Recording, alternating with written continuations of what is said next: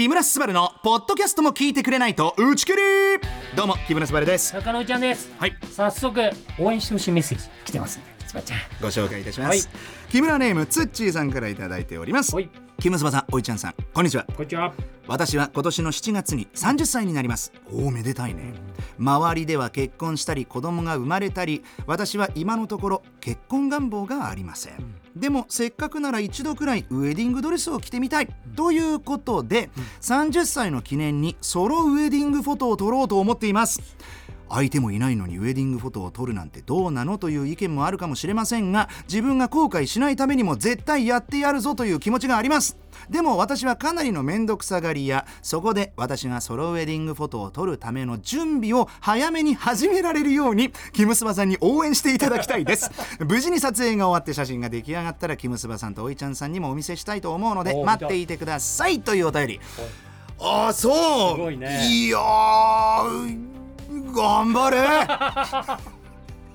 あのもうツッチーさんね。うん。気持ちは分かった、うん、結婚願望がないんだけど、まあ、せっかくだからそ写真撮ろうということなんだよね、うんでも面倒くさがり屋だから 早めにねウェディングフォトを撮れるように応援してくれっていうことでしょ、うん、あ危ない危ない。今ちょっとこの、喉のあたりまで「知るか!」って。出てきそうだったわ。でもね気持ちわかる。これね俺も経験あるの。お？何？一番太ってた頃。おうおう一番太ってた、なえ何年前ぐらいの話ですか？うん何回もあるな。俺人生で何回も一番太ってる頃、そうね。なんかね。そう経験してるんだけども、あれはだ妹の成人式だからまあ67年前かな、うんうんまあ、ピークに太ってて、まあ、妹のうその二十歳の記念のね、うん。えー写真を撮りに行くのにまあ同行したんですよ。そう。で、まあ、フォトスタジオに行って、まあ、はい妹が、まあ、振り袖で写真撮った後、うん。まあちょっと時間があったんで、ん。あせっかくだから、うん。今一番太ってるし、うん。ちょっとなんかマタニティフォトでも撮ってもらおうかなと思ってカメラマンさんに聞いたの。なんか背景どんなの変えられます？って言ったら「あ何でもできますよ」みたいな「あの色も変えられるしあこんなのありますよ」って言ってなんかそのお花の背景があったんで「あこれちょっとお借りしてもいいですか?」って言ってあとなんかこう頭につけるこうお花のあれなんていうの？ブーケみたいな、あれもあったから「あこれもお借りしていいですか?」って言ってで上脱いで「僕ちょっとマタニティフォト撮ってほしいんですけど」って言ったらカメラマンさんも「ああ分かりました」私もあの今までマタニティフォトたくさん撮ってきたんであの全然お任せくださいみたいな感じで可愛く撮ってもらいました。全員ノリいいな。そうそうそうそうそうそう。お腹がもうぽっこり出てたから撮りました。まだ一応そうそうそう。だから気持ちわかる。気持ち。その写真今度見せて。いいよ。見せてあげようか今。あるよ。見 見せて見せて。あのね。どういう発想でそこに行くんだって。あの当時ねなんかビヨンセがあああそういうねそう。ああマタニティフォトを撮ってる流行ってたのかな、そう。ああそれがすごい話題になってねああでもあビヨンセも撮ってたし俺も撮るかって言ってこれ撮った。お花の背景あで。そうか。完璧だね。そうそうそう。まあ俺こういう経験あるかああるらから。わかまあ全然わかるね。そう。ん全然そうだよ。うだからツッチーの気持ちもね。わかる。うん。うんだからうん。やったらいい。うんであのー一つだけ多分ね、うんうん。注意すべきこととしては、例えばじゃあそれ以降彼氏ができたとうん。いう時に、うん。あれ？結婚してた？ってなる可能性はあるよね。そうだよね。そう。あれ？の写真ないえウェディングドレス着て写真撮ってるけどえ嘘。俺には言ってないけどバツイチ？みたいなことになりかねないから、うん、そこだけ気をつけて。そうだねそうだね、うん、完全なる証拠だもんそうそうそうそうそうそうそうえ待ってだなななんでウェディングドレス着てんの？みたいな。っていう時にちゃんと説明できるようにはしといた方がいいかも。でね、あのお便りの最後にも書いてくださってましたけど、うんうん。あの無事に撮影が終わって写真が出来上がったら、ん。まあ俺たちにもお見せしたいっていうことだったんで、うん。それはねぜひ見てみたいと僕も思うので、うん。えーそうだな面倒くさがり屋のツッチーに言えることとしては、うん。うーんこれ先延ばしにしたらうん。うんなんだろうこの盛り上がってる気持ちがだんだん冷めていく可能性もあるから、もう思い立ったが吉日。本当にねあのなるはやでやった方がいい。で俺なるはやで見たいから。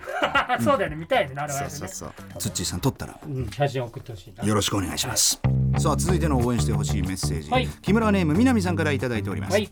すばらさんおいちゃんさんこんにちは、はい。初投稿なので少し緊張しています、はい。早速ですが私のスバルさんに応援してほしいことははい。炭酸を飲めるようになることです。うん。皆さんは小さい頃親に炭酸を飲むと歯が溶けるよと言われたことはありませんか？私はそれを鵜呑みにしてしまい高校生になるまで怖くて飲むことができませんでした。初めて炭酸を飲んだ時は舌が「なんだこのシュワシュワはこれは口に入れるもんじゃない」と反射的に出してしまうのです。ああなるほど。まあ飲んだ時に、うん。まあ、舌がそう思って反射的にこう出しちゃったと。ね。今年はもう成人になるので父親ともビールを飲みたいのです。長年スバルさんのことを推して生きている私。推しの好きなものを飲めないなんて不甲斐ない。一緒に美味しさを共有したいと思っているのでぜひ応援と炭酸の美味しさを教えてくださいというお便り。南さんいつもありがとうございます。あのー嘘です。嘘でそうだよね。歯が溶けるよは嘘です。まあ嘘ですって言い切らない方がいいのか、うん。もう分かんないけど。わかんないけどね。僕はあの、まあ、ドイツで生まれました、うん。で、えー日本でいうミネラルウォータうん。ー的なものが、うん。まあ、割とヨーロッパでは炭酸水であることが多かったんですよ。ああもうガスが入ってるやつね。そうそうそうそう、はいはいはい。だからまあヨーロッパでは炭酸水は割ともうメジャー、うん。うん。むしろ炭酸のないミネラルウォーターを飲む人の方が少なかったんじゃないかあーそうなんだ。っていう印象はいはい。で炭酸水で言えばあ歯が溶けるわけもないのよ、うんうん炭酸だから。うんだから問題ないです、で多分ジュースのこと言ってるんだと思うんだけど、うんうんうん。あの見て俺のこと。ね。俺もう多分ね4歳くらいから今日まで水分はほぼコーラで取ってんだけどうん。全然問題ない。骨がっちりしてるもんがっちりしてるし 人生でうん。俺歯医者にかかったのうん。1回だけだからあの矯正をした時にまあ1回。で虫歯で、えー病院に行ったのは去年初めてなの。そうだよね。言ってたもんね。だから33歳まで虫歯1回もできたことがないだから大丈夫。大丈夫。でね美味しさを教えてくださいってことだったんだけどコーラのうまさって何なんだろうね。まあコカ・コーラ大好き声優木村昴としてはですねやっぱあの味も好きだしデザインも大好きなんですよ。でなんであんなうまいかねっていうのは僕も常日頃から考えてんだけどまだその答えにはたどり着いてません。やっぱコカ・コーラの味がうん好きなんだよね。あのスパイシーでいて芳醇で爽やかでどんな人生のシーンにもフィットするう飲み物だよね。お祝い事でもいいし、落ち込んだ時にもしみるし、うん。俺あんな万能な飲み物って多分もう水以外ないと思う でも本当唯一無二の飲み物だよねそうなんですよ。でねさっき炭酸水の話があったと思うんだけどもともと1800年代うん。イギリスでうん。炭酸水っていうのが生まれたとされているんですよ。で当時の、まあ、学者さんが、まあ、二酸化炭素を水に溶かす方法っていうのを、まあ、発明して、炭酸水を生み出すんだけど、当時のイギリスでは、うん。その炭酸水が薬として飲まれてたんですよ。そうまあ今この2024年にそれを聞くと、うん。まあ、何を言ってんだっていうふうにはなると思うんですけどそれはまあ医学がうん。進歩したからですよね。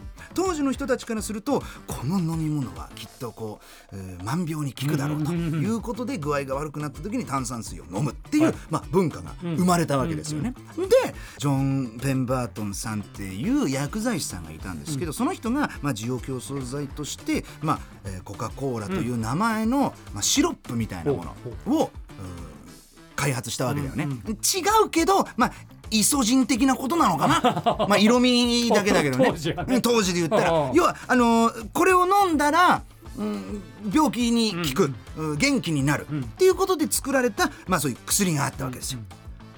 でジョン・ペンバートンさん思いつきます。ほうこの薬とうん。今こう万病に効くとされている炭酸水をうん。これ合わせたらほむちゃくちゃ最強の 薬できるんじゃないかっていうことで生まれたのがあのコカ・コーラなんですよ。なるほどね。僕はいまだにそれを信じてます。信じてます。本当にコーラ飲んだらめちゃくちゃ元気になる。まあこれ完全にメンタルから来てるもんだとは思うんだけど僕にとってのコカ・コーラっていうのはあの当時ジョン・ F・ ペンバートンさんが開発したあの思いのまま俺に注がれています。これいくら尺あっても足りねえな。足りないです。もう一生喋ってらこのれるマジで。辺で終わりにしましょうかね。じゃあ最後ちょっとあのイベントの告知だけ。かしこまりました。しましょうかね。さあということでいよいよですよ、はい。えーもう間近に迫ってまいりました、はい、間近でございます。はい、この来てくれないと打ち切りでございますが、改めて告知をさせていただきます、2月24日土曜日カルッツ川崎にて木村昴の来てくれないと打ち切りイベントを行います、はい。一部二部制になっておりまして一部は聞いてくれないと打ち切り公開収録行います。ゲストは榎木純也さんと爆笑問題の太田光さん。2部の方はフェス音楽イベントをやらせていただこうかと思っております、はい。ゲストは岡崎体育さん、有さん、浅沼慎太郎さん。そんなメンバーでお届けいたします。まあとにかくねうーん皆さんに楽しんでいただくべくはい。必死に準備しておりますので、えーお越しの際はですね、えー余すことなくこのステージを皆様に楽しんでいただければ幸いと存じます、マジで超ドキドキ楽しみが勝ってるけどね、なので、えーぜひ皆さん楽しんでいってください。よろしくお願いします、お願いします。ローソンチケットチケットピア他でチケット販売中でございます、お得な一部二部投資券もありますので詳しくは番組公式 X か TBS ラジオイベントページまでお願いいたします